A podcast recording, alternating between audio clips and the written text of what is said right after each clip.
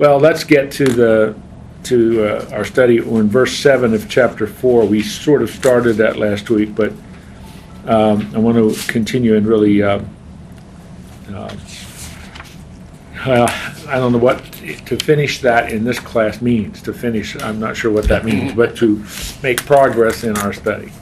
Let's note again in verse 7 um, how the Apostle Peter starts this, this particular section. And if you're following uh, in your the note packet was on, um, on top of page 8, but um, he begins, the end of all things is at hand. And again, I'm reading for the ESV translation, and that's how they put it. But I'm pretty sure most of yours are very similar to that, aren't they? Mm-hmm. The end of all things is at hand. And I know we talked about that last week, but in case you weren't here, just let's review that, make sure that's clear to you. From the Bible's perspective, I should maybe say from the New Testament's perspective, um, that's an accurate statement. Because from God's perspective, everything that needs to be done in the plan of redemption is, is done. And the next, that's fine. The next thing in God's program, the next event in God's program is uh, the Lord Jesus coming for his church, what we sometimes call the rapture. So, from God's perspective, the end of all things is near. And the other thing to always remember, and this is always hard for me uh, in my own personal uh, looking at things, because my, my major academic areas uh, in my four degrees have been history and historical theology, but it's still difficult for me to have the perspective God has about time, which is eternal. God's not bound by time. The Bible says to God, a day is like a thousand years, and a thousand years are like a day. Now, that's hyperbole, that's exaggeration in a sense, but the, the point that's being made is from God's perspective, time's irrelevant because God's eternal. You and I are bound to space and time. God is not bound to space and time. And all I'm saying, by perhaps adding here more than I need to, but all, all that I'm saying here is that from God's perspective, the next thing to happen is the return of his son for uh, the church. And that sets off the final step for the end of history. When eternity, when the eternal state will begin. So that's all Peter is saying. Now let's let's think about that because the next the next part is therefore. Now you all know what that means. Therefore. Because this is true, this should affect how you live. So let's let's look at a principle that is absolutely central to the scriptures. God tells us about the future. And what he's doing is he's saying, because this is true, I made a promise to you. And everything I said about the future is you can bank on it. This, therefore, should affect how you live now. So the future promises and all that goes with that should affect how you live now. That's what he's doing. Because this is true, this should now be the effect. That's so that's profound in the Bible. Future promises. This is how I put it as a principle of scripture. Future promises should affect present behavior. You with me? Um, you know, some of you are looking at me with deer in the headlight look, and I'm not sure you're with me getting it and all that. But that's really because, like he says, the end of all things is near. Now, that's from God's perspective. But because that's true, therefore, it should affect how I live now. Now, um,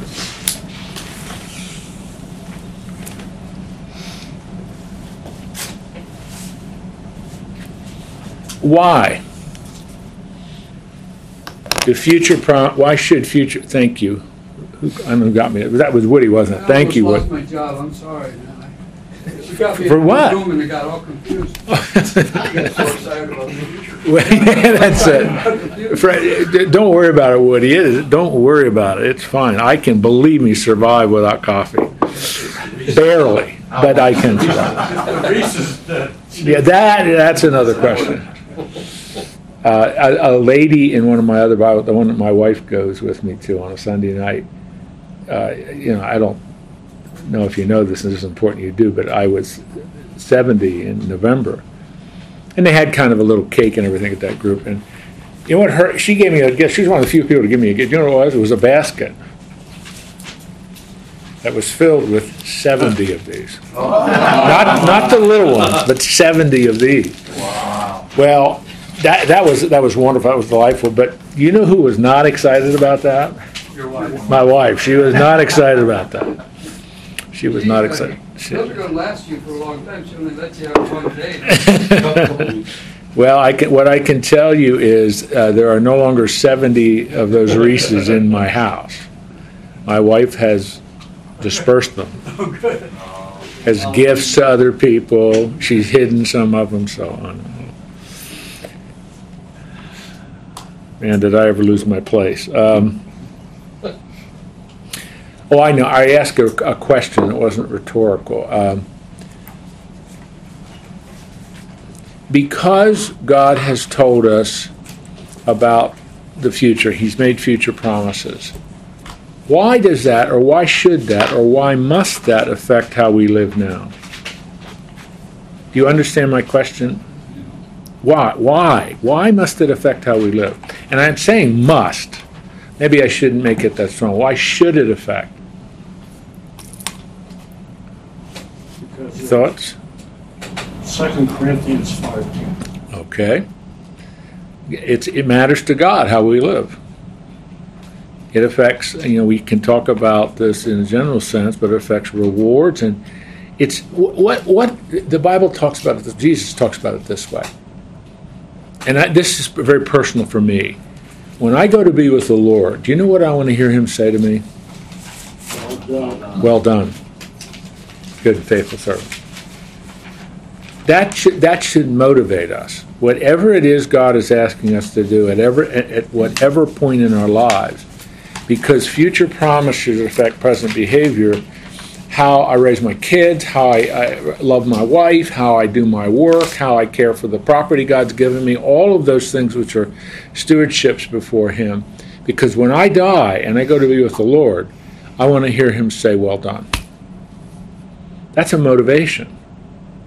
That's that's that's that, that's when you read uh, oh, like in Philippians or in 1 Corinthians chapter nine, or in in uh, Paul's uh, words to Timothy in 1 Timothy and Titus and Titus, he is saying to us, I I I'm like a runner. He uses an athlete. I'm like a runner, and I go for it with all my gusto. That's not Greek. That's just a you know slang in English, because I want to hear the Lord say to me, "Good, well done." He said, "I beat my body."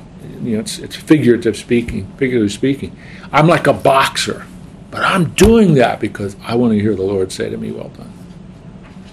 So it's because that's because that's true. It affects how we live now, and so we are to always be think my I know I've told you this guys before. My mom used to say to me, Jimmy, do you want to be doing that when Jesus comes back? I was you know, I was a typical boy. I wasn't I was a rebel. I always did the things that wasn't I always got dirty when she told me to stay clean. I always did what and yeah, it's a typical boy, but that's what she always said to me. Now when my mom said that, she was trying to get me to behave. But at the same time, she was saying something that's really, really doctrinally true. Because that's what Jesus says in Matthew 25. He teaches a series of parables. You don't know when I'm coming. The angels don't even know it. And here's what he says, but be ready. Be ready. And I know I've told you this, I studied under a guy who used to say to us, if you knew Jesus was coming back in exactly six weeks from this day, how would that change how you live? And what's the correct answer to that question? It should not change your life. You should be living, you should be living because Peter says the end of all things is at hand. So you're living as if the very next minute Jesus is going to come back. That's how we're supposed to live. So, eh, all I'm, you know, I, I think I've said enough about this, but that's what Peter is is centering on. Okay, next question. How should this then affect how I live? What should it look like? So this way starts. First of all, he says, therefore be self controlled. And I know we talked about this last week, so I'm not going to spend any time on that. But self it, Paul says this in 1 Corinthians 8, and he says it in 1 Corinthians 9. Uh, excuse me, 1 Corinthians 10. I will not be mastered by anything. I think you could accurately paraphrase that. I will not be controlled by anything. And the inference says, Ephesians 5:18, I'll be controlled by the Spirit. And anything can control us. I mean, it isn't only, you know, drugs or those kinds of chemical substances or alcohol uh, or pornography. It can be our work. It can it can be another person who's so controlling and, and, and so manipulative. Or it can be an iPhone. I mean, that's one of the things that concerns me about this up and coming generation. They are so controlled by the, the, the smartphones and all of that technology. I mean, it's really controlling them. And I'm, you know, maybe some of you guys aren't like that, but I can do that. You know, I'm always looking at my looking at emails, texts, you know, well, you know, or I just the, it's just horrible. You know, the very first thing I did this morning when I got out of bed, I plugged my I had my phone plugged in. I unplugged it as I'm walking out to the dining room to get dressed to go to the fitness center. I clicked on the news to find out who won the election in Alabama. I didn't say good morning, Jesus. I didn't say thank you for a good night. The first thing I want to do is who won. And it's you know how do I find that out? By my phone. You know, I mean, and that's not evil. There's nothing wrong with that, in a, in a sense. But it's just to be self-controlled is to be exercising through the Holy Spirit's power the ninth fruit of the Spirit. If you go to Galatians 5:22 through 23, nine character traits are listed, and the ninth one is self-control. Because that's that's a challenge that we all we all face that. What is going to control us? Well, the answer is don't let anything control you. As an act of your will, allow the Spirit to control you. Second, the second quality, because of the future promises of the Lord, is to be sober minded. Um, that's as soon as you hear sober, you're you're thinking of of, of alcohol or, or drugs or something like that. But obviously, uh, broadness. So, what does what does sober minded mean? That's maybe not an easy. Uh, an easy term because maybe we're not as familiar with it. But what what comes to mind there? Objective. I'm sorry. Objective. Authentic. Objective. That's that's not. I didn't even think about that. What did you say? Authentic, maybe? Authentic. Yeah. Joel. The NIV says clear-minded. Clear-minded. Okay. Okay. That's uh, Unbiased. unbiased. Um, to be clear-minded or unbiased or um, objective. Um, what's that getting at? Well, I think it, and I can't think of a single word to substitute, but I think it's talking here about being um,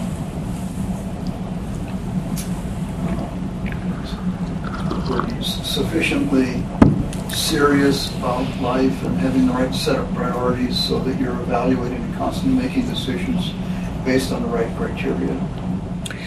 What would be a great Old Testament word for sober-minded? Decluttered. Decluttered. I'm not sure that's in the Old Testament. That's great. What I, what I was looking for was like wisdom.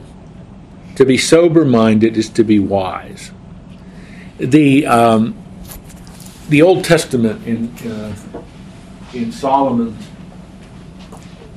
Andrew, what did you say? I should, where's Andrew? Oh, I might have used these. Maybe. All right, I'm going to assume that's why he laid these here. Let's hope and pray it works. It does, look at that. Not great, but, oof. Now, I hope they'll forgive me if I didn't do anything wrong, and, so I'm gonna write this again. But let's, let's look at it this way. Sober-minded, uncluttered, one of you said. Um, objective, authentic, sober-minded. I think that gets back to very much an Old Testament idea that you see in the Proverbs, you see in the Psalms, you see in Ecclesiastes. Words like this. Wisdom, discernment, prudent.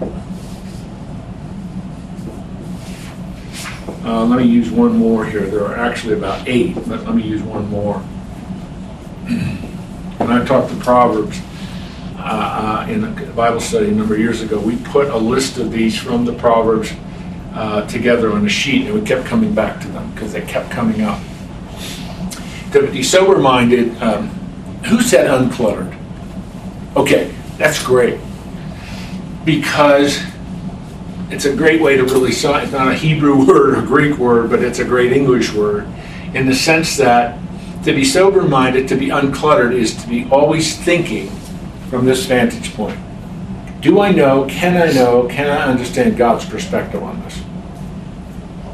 God's perspective about time, God's perspective about material things, God's perspective about my emotions, all the things of life and God is saying to us, be wise, be discerning, be prudent, be seek understanding. In other words, to be sober-minded is almost the opposite of living impulsively. To be sober-minded is the opposite of making um, uh, spur-of-the-moment decisions when you do have the time to think about a little bit. Emotional. Yeah, I mean, it's just we're responding not if if all I did was make decisions and live on the basis of my emotions, I, I had been guilty of murder 37 years ago. you know, I mean, I would have, but that's that's to be sober minded is to be clear, and I'll just use the words you guys were using: clear, objective, authentic, un, in an uncluttered way. In the words of the Old Testament, to be wise to, to seek to, to seek the practical outworkings in my life and every moment of what I believe about God, about His priorities, and so on. Discernment. I, this, I use this with my children all the time when they were growing up. Every choice you make has a consequence. And discernment is insight into the consequences of your choices. And so discernment, discernment comes with age, it comes with experience. And so a, a, a follower who has the focus on God's promises of the future and so on is going to be someone that's discerning. I've learned, I mean, I've learned this in my own life, and I'm pretty sure you guys would agree, whether you even thought about it from this angle or not. But as you grow, not only chronologically, you grow in your walk with the Lord, you begin to truly get that insight. I know if I do this, this will be the consequence. Whether that's sin or not, it may or may not be a sin. But I do know that if I do this, it's going to have this consequence, which then could lead to an actual sin. You know, it's like I would. I told my kids, I, you know, I'm not going to let you have a credit card until you get into college. I, you're not going to get a credit card. I'm not going to get one. I'm not going to co-sign for it. I'm not going to take it. Joanna, listen to me. My son did not. And he got a credit card, because you know how credit card companies are. And you know, by, by the time he, I found out he had it, he had a bill of almost $3,000. And Peggy and I made it very clear to him, son, you have to pay this off. I am not bailing you out of this. Our instruction was, we don't want you to get a credit card till you get into college. And uh, you didn't do this. It was junior high school. So that whole summer, he worked that off. I mean, I, you know, maybe you don't agree with that decision that we made, but I taught, I think we taught Jonathan something there, that an impulsive decision, it's so easy to get a credit card for my goodness, it's, there's just nothing to it. But discernment is insight into that, and that gets you back to the first one, self-control. Prudence, that's a little more difficult, but the, the prudent, the prudent lifestyle is a lifestyle that is always seeing of the choices I have, which really is the best for me? It's not necessarily a choice of sin and not sin, but prudence is just that as, as I begin to, to discern and, and wise, I, which is the best for me? Course, that's the kind of insight that experience gains, but also the scriptures give us and so on. And then understanding is, is just really grasping, if you have time, and we don't always have time, but understanding is grasping all of the implications of something. It's, it's really, under, do I understand the difference between, um, well, I don't know, I'll, I'll, I'll say this, this kind of, of mortgage and this kind of mortgage and I, am using that because Joel's in the room and he's a banker. But it's you know there are lots of options out there, and it, it really takes time to investigate it, and it takes time to just really figure out which one is really the best for us at this point, and so on. So it's to be to be sober minded. To be sober minded is the mark of a spiritually mature person. It really is because that's a person who they're, they're clear and they're discerning and they're decisive. It's the opposite of being impulsive. That's why a four year old is not sober minded, nor is a four year old wise. The four year old is certainly not discerning. but did you notice what he says? For the sake of your prayers,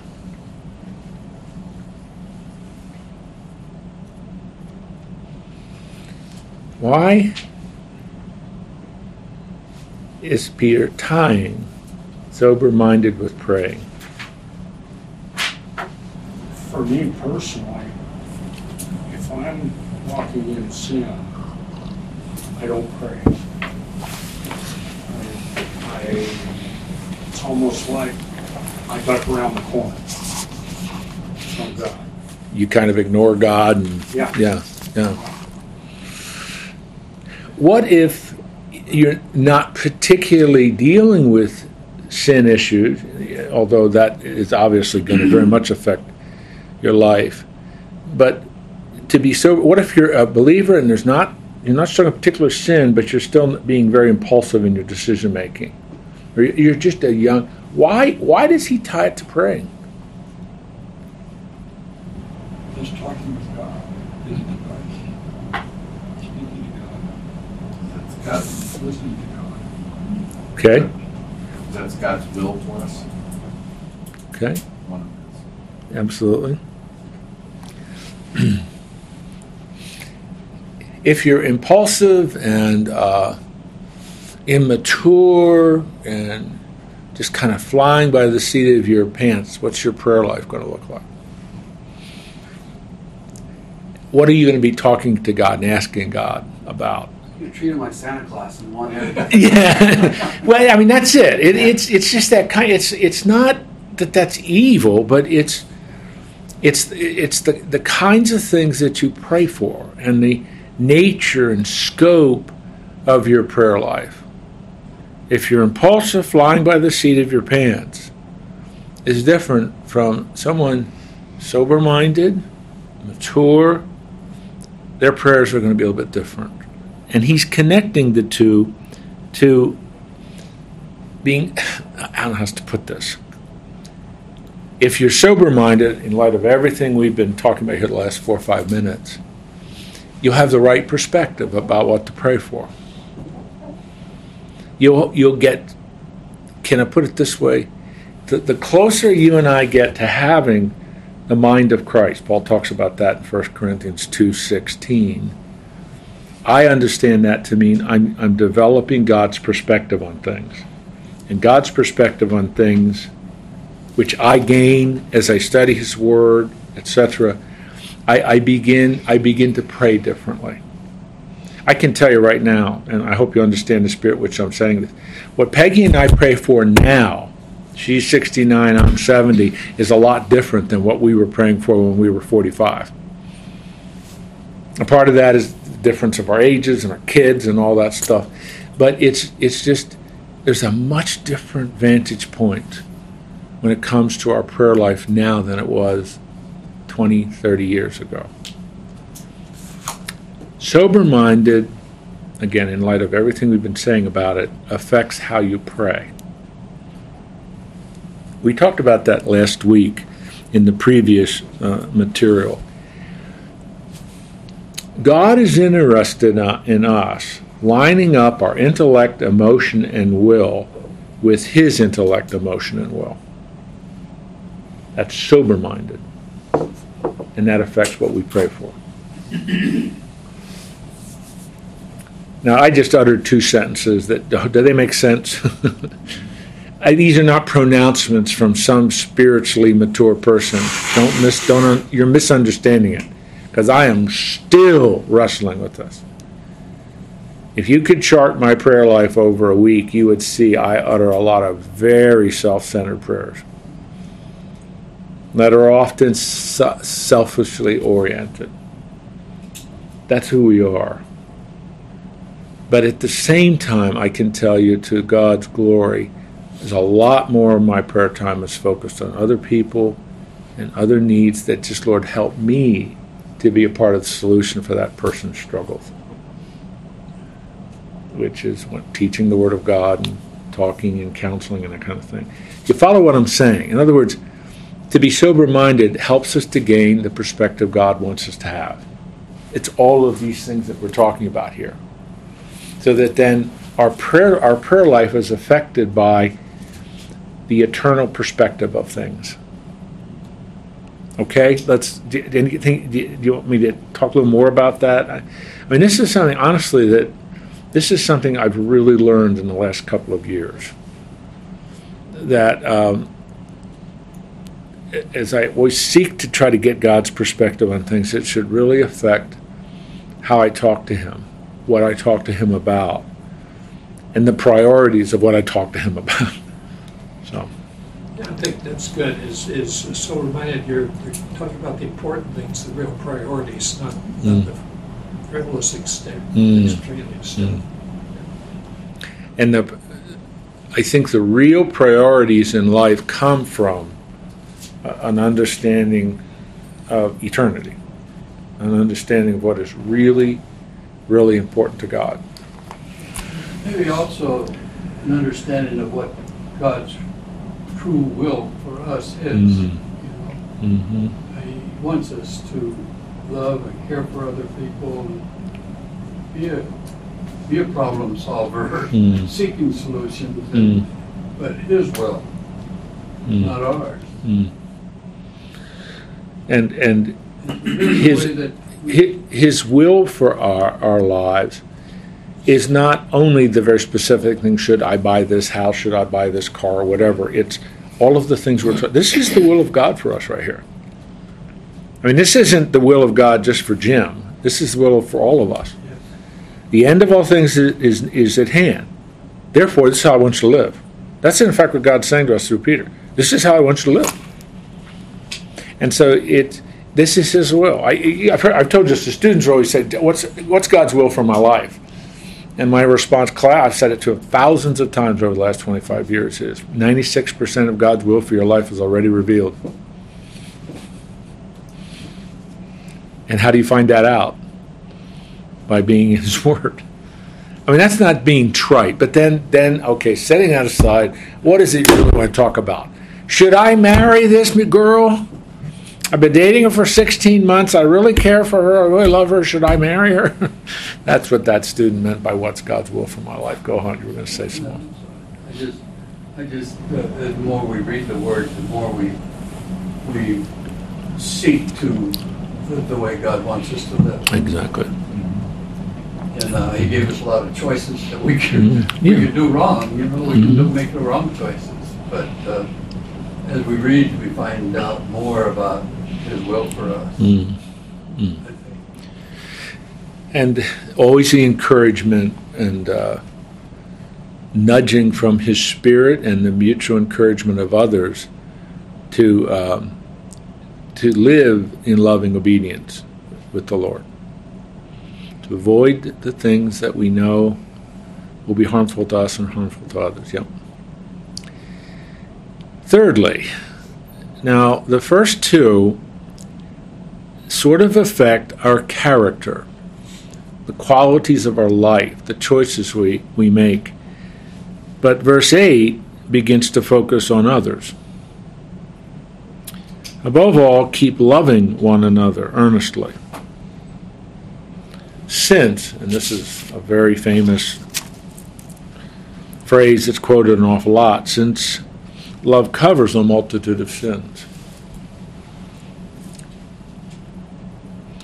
Now, you can approach that love covers a multitude of sins from two angles. You can approach it from the divine angle, love covers a multitude of sins. That's the love of God manifested and shown in Jesus and his death, burial, and resurrection for us that covers our sin. Because the word covers, the covers is atone. The word atonement comes from that in the Old Testament, cover, that's what atone means cover.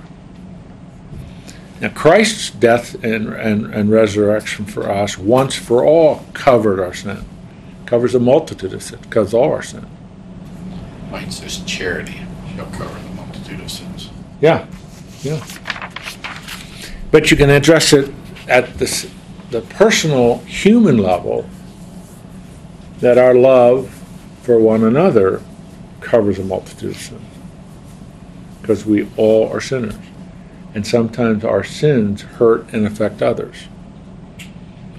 One of the major, major premises of the Bible is there's no such thing as a private sin. Sin affects other people. And you have to think about that. But that is definitely true. It affects every relationship you're in over time. I mean, you can think of that at so many levels. And so, what Peter is saying here is love one another. That, that should really that should really mark the relationship you have. Keep loving one another because love covers a multitude. In Proverbs chapter 10, verse 12 says the same thing, in effect. Solomon is making an observation about life and he says, You know, I have noted in interpersonal relationships, love covers the hurt of sin. What's another word for that? Forgiveness. Being able to forgive. Love covers a multitude of sins. It covers it, atones, it covers it, but it enables us it enables us to forgive ourselves and to forgive others. My church, we've just started a relationship with this ministry. It's called Fresh Start. I don't know if any of you are familiar with that. It's really a remarkable ministry. We, we uh, became acquainted with it uh, last year. We uh, I'm on staff at the church, and uh, we met with their, their leadership last year, and then met with them again we had them come late this summer and do a, a mini workshop with our leaders, our board, and our uh, leaders of our church. And we've now uh, established a relationship with them. What the, the whole idea of Fresh Start is fresh start in life for the believer is is really really the, the, the beginning of that is forgiveness being able to forgive and what they do uh, and i'm sure you know this but um, you know, we live in a day and an age where um, abuse abuse is often a characteristic of, of an experience that uh, young adults have had in their lives. And good night, it could be older adults too.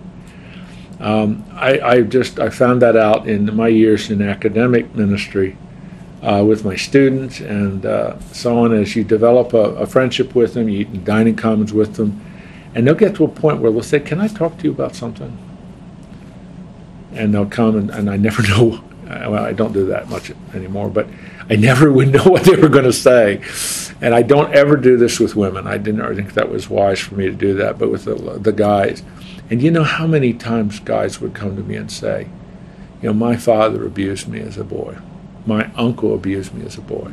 And they would talk, sometimes in explicit detail, of what happened. And, you know, that marks that little, well, he's an adult now and you know, some of that I just I'm not a therapist, so I never could take it very deeply. But I learned this. I learned this from Ephesians four, because out of that, in that young man's heart, was tremendous bitterness towards dad. That tremendous, or his uncle, and, and, or another relative, or whatever. Um, and that is, I again, I don't work with women, but I know from our, our female SDO people that was the case with a lot of gals too. Um, I'm using it just as a specific example, and the, the result of that is tremendous bitterness. And so, what what Fresh Start does is it just helps helps these students or adults or older adults whatever just work through this. And, and the, the, the New Testament principle is forgiveness. Paul says in Ephesians chapter 4, verse 31 and 32, let all bitterness and wrath, and malice and slander and anger be put away. What do you put in its place? Be kind, tender hearted, forgiving one another, just as God in Christ Jesus has forgiven you. That's part of what Peter is getting at here. The loving acceptance and forgiveness is what covers sin. Now, um, so any comments or questions? This is we're getting into some areas that this is a bit uncomfortable. It's more uncomfortable for men to talk about this often than it is for women. But this is because this is a, this is a level of our lives that our tendency is just to suppress it and set aside, pretend it isn't an issue. but I mean, it is. It's a real issue. I mean, I um, and I. Joel is very aware of this, but I have wrestled in uh, the last six, seven months with real bitterness toward a man. His name is David Barnes, the former president of the school that I led, and I, it's it's been intense. It's better than it was, but um, because I watched what he did, and I found this out last year. I watched what he did to the school I led, and when I found out the details of what he had did, what he had done, and now to where the, the, the situation, the board um, apparently had no other choice than to just close the school because of the mess he had created. I, I had real bitterness in my heart, real bitterness to my heart. And every day, and it's a lot better than it was uh, four or five months ago, but every day I still have to say, Lord, you have to take care of this. Because if not, it's it just it's it's almost enslaving because you just can't get beyond that. And that's not how God wants us to live. That's what happens often when and I, I apologize some of you have perhaps gone through this. That's what often happens in a divorce situation where your partner leaves you for somebody else. And there's, as, as has been said, that's almost like a death. That it's so hard to accept that. And the bitterness that you, you feel, and then that affects how you think, what was wrong with me that my partner left me for somebody else? What was wrong with me? And it becomes it becomes something that almost, or I, I should say, it can become self-destructive. So Peter is saying the agape, the selfless or other centered love that you are to show toward one another covers sin. That ability and capacity and enablement to forgive and put it behind you covers sin. Boy, that's that's an easy statement to read. It's it's a difficult one to put into practice. Apologize for being transparent there about the last several months of my life, but uh, that's the reality. I'm just letting you know that no stretch have I made it in any of these areas. Is it healthy to own emotions? Oh, no question, no question. And I mean to then know um, to know how to begin to deal with it. You know, how to begin to deal with it. You know, it's uh, it, it's it, it, it's instructive to think of a, a verse thirty-two of Ephesians four, because what's our standard? Forgive one another. You know, be be kind, tenderhearted, forgiving one another. And what does he say? Just as God in Christ Jesus has forgiven you. I mean, if anybody has a, a, right to hold a grudge against me, it's God. because of my rebellion against him and all that over my life. But that's not how God deals with us.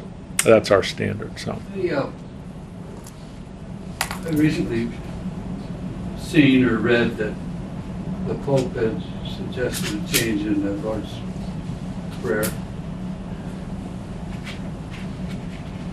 And uh, I wonder if you have any thoughts on that? And that- it almost makes sense.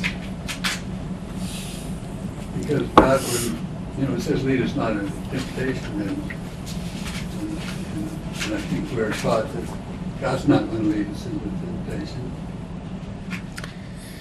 but the second part of that clause is, "But deliver us from evil," and the Greek there is literally could be personalized, but deliver us from the evil one, meaning Satan. Yeah. Now, um,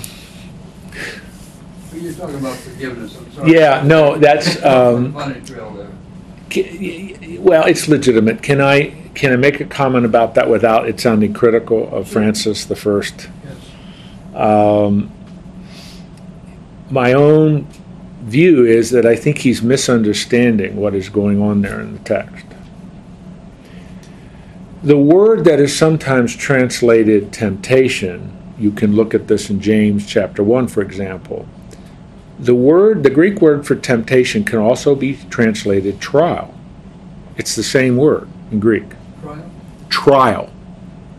Uh, now, now, you with me so far? In other words, that, that Greek term, when you're in the New all over the New Testament, it can be either translated trial or temptation. Now, a trial in the Bible, and this is very clear, a trial is always understood as a test of my faith. God is going to use, God is going to permit me to go through this so that my faith will be strengthened. But a trial can lead to a temptation because a temptation is an enticement to do something wrong, an enticement to evil.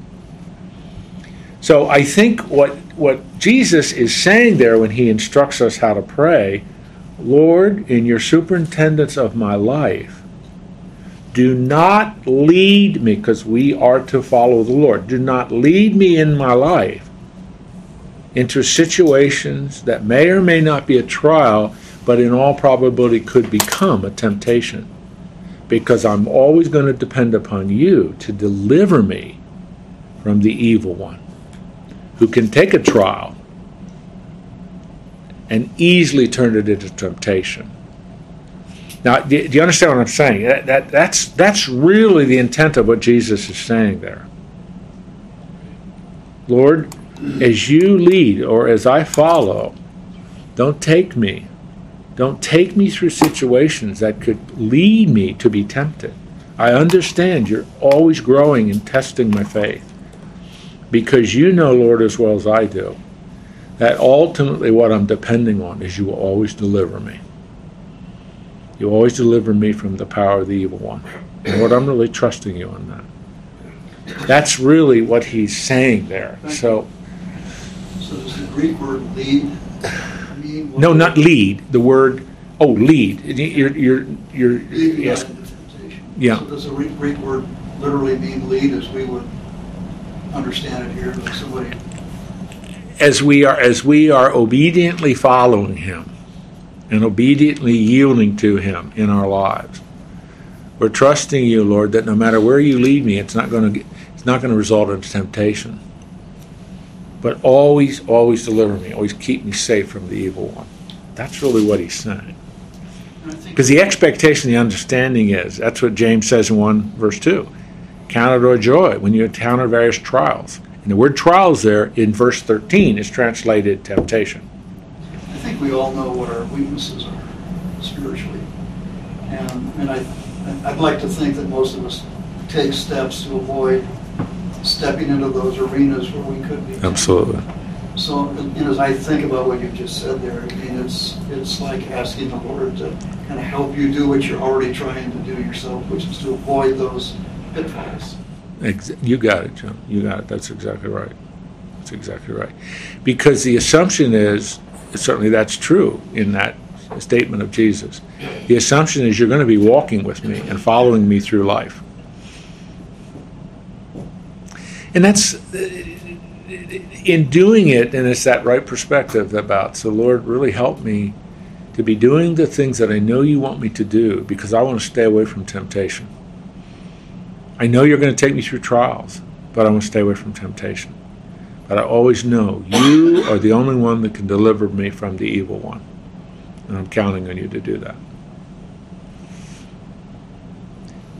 All right. Wow.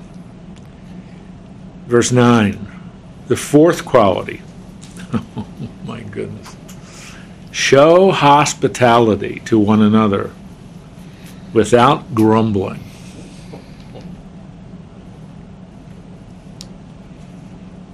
I have no idea what that means. Do you? No. I know what it means. I say, why can't we have somebody over? I'll have to clean it up.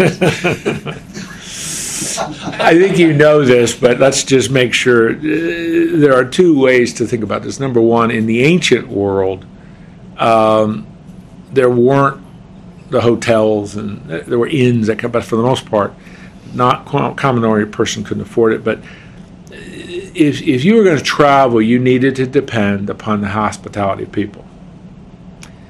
And so Jan- uh, Peter is saying here, among believers, because to one another, that that is, is, is believers, be hospitable to one another. Take care of them if you're traveling or uh, whatever. And, and when you do that, do it without grumbling.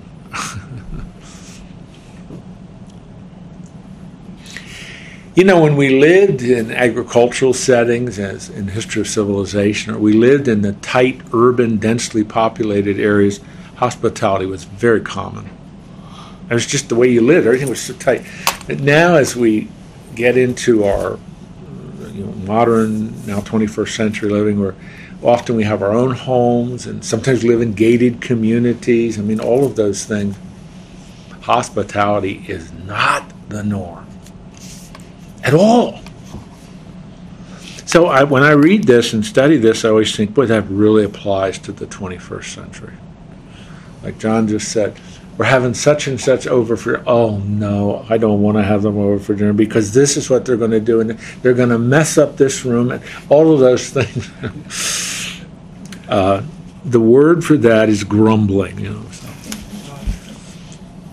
Why is. Um, let's think about. Do we have time? Yeah. Um, why is this such an important thing to bring up? I mean, he, he lists four things. This is the fourth of four that he lists. And you think, why do this? Why bring this up? Well, it's a witness to others in one way, you know, how you think about people and, and treat them and Absolutely, absolutely. Um, let's look at it from another angle. How should you look at your home or your apartment or what, wherever you live? It belongs to God. As you know, uh, throughout the scriptures, that is always referred to as a stewardship. Greek, it's oikonomia. We get our word economy from that. God gives you something. He doesn't have to do that. He's not mandated to do that, but He gives it to you. And He looks at it as a stewardship. How are you going to use that? You're going to take care of it? You're going to manage it well? Are you going to use it for my glory and serving others? That's that's really the idea in back of this. It doesn't belong to you anyway. So use it we have to vacuum and everything. No, we got Roombas now. yeah, you know, do any of you have that little thing that auto that I just automatic? got one, yeah. Do you? I mean, do they really work? I mean, does that really? My place, yeah. Okay, use it for a couple months and let me know because my wife has her eye on that. It She's even emails really you when it's done. Huh? Yeah, it even emails you when it's done. what? Yeah, so I'm, I'm clean, everything's good. After you use it for a couple of months, let me know because my wife really has her eye on this. She's my first month. yeah. she's been talking about it for quite a while. But Christmas is so close. Jim. Huh? Yeah, Christmas is so close. Well, I want to I want to be wise and discerning and prudent So reminded me- and not spend money on something that you know she she wouldn't Or use. the end game. exactly. Yeah, But uh, that's just that's that's great that you brought that up because she has talked about that. We Um, want to talk about discernment. Um, we just bought a new freezer. You talk about discernment, oh, cubic feet, you self-defrosting, manual defrosting, Energy energy amount. yeah, Like, it's still- yeah. Do you remember when we have to, when we used to have to defrost? refri- Do you remember that? Yeah. I remember my mother doing that, and our our first refrigerator was like that. Oh my goodness! Wow. All right, uh, let's. Uh, we have an, another minute or two. Just let us. Let me look at the next verse, and, and we'll pick up with this next week. As each has received a gift used to serve one another, what's he referring to there? What What's he talking about? Spiritual gift. Spiritual gifts. The Greek word for this, if, if you don't mind, just let me put this up, is charistos. You might have heard something charismatic or charis. Charistos, uh, that's the word he's using here. I'm sorry, I put a, an S in there. Not an S, Just There's no S in there. But uh, that's, that's referring to, as, as one of you said, Joel said, I think, that's spiritual gift. In other words, this is what, and you have to go to 1 Corinthians 12. It's a whole chapter on the details of this. So Peter doesn't deal with this, he just assumes we know it. As each of you has received a gift, a spiritual gift, what's the purpose of it? Use it to serve one another. Now, again, we don't have a lot of time, but what are some of the spiritual gifts? Well, if you go to like 1 Corinthians 12 uh, or Romans 12, actually, both chapters have like a list of some of the gifts, like the gift of mercy, the gift of faith, the gift of teaching, gift of preaching, uh, very broadly, the gift of serving. Um, but verse 7 of 1 Corinthians 12 makes it very clear. The spiritual gifts are given to edify other believers, to build up other believers, to encourage other believers. That's what he's saying here. God never gives a gift, spiritual gift. No, we're talking about a, a- an, an enablement for service so that you feel warm fuzzies.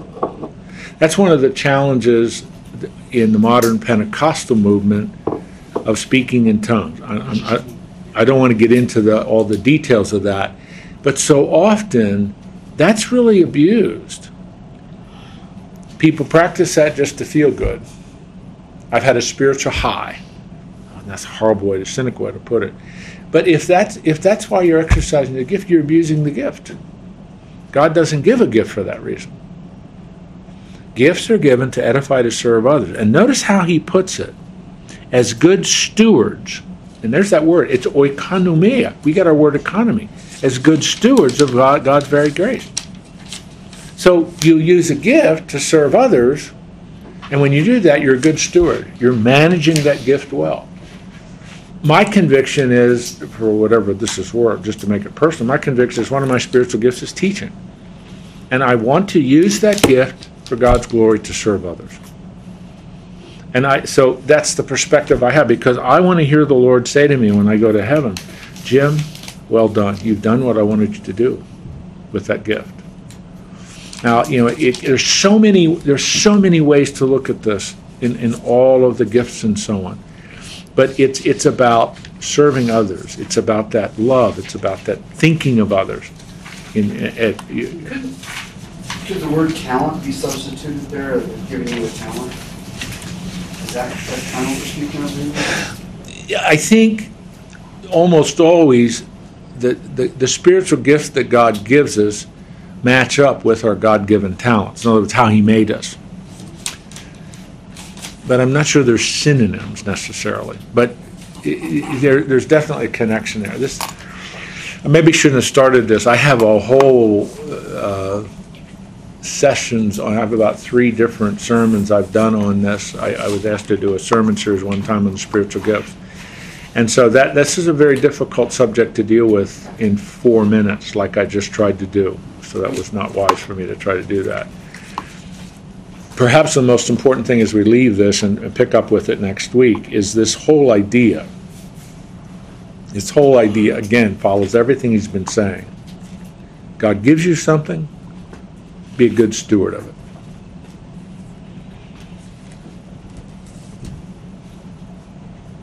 Your house, your car, your children, your job, your money, your portfolio, be a good steward of it.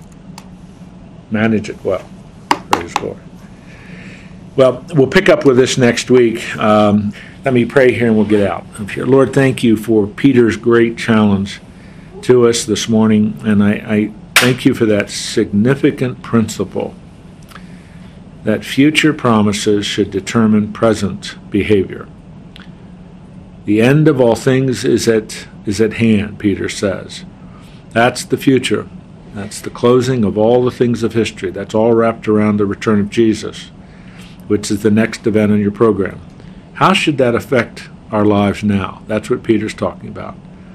Lord, help us to, to be men who are self controlled. We're not allowing other things to control us, or indeed even other people. We are submitting to and allowing you, through your Holy Spirit, to control us. We're men who are wise, men who understand and are, gra- are grasping your perspective on all things, which affects how we even pray. We're men who are beginning to understand that loving and, and forgiveness toward other people covers all of their betrayal, all of their hurts that they may have given to us. And we're hospitable. We look at our lives and all that you've given us as stewardships and help us to be those kinds of men. Um, Lord, this is hard. It's often difficult because it's teaching us and challenging us in areas that we're often not very comfortable with. But this is what life change looks about like. This is what transformation looks like. Be with these men, watch over them the rest of this day and this week. Give them your enablement in all their responsibilities as dads, as husbands, as granddads, as bosses, and all the responsibilities they have. May they represent you well in Christ's name. Amen. Amen. See you next week.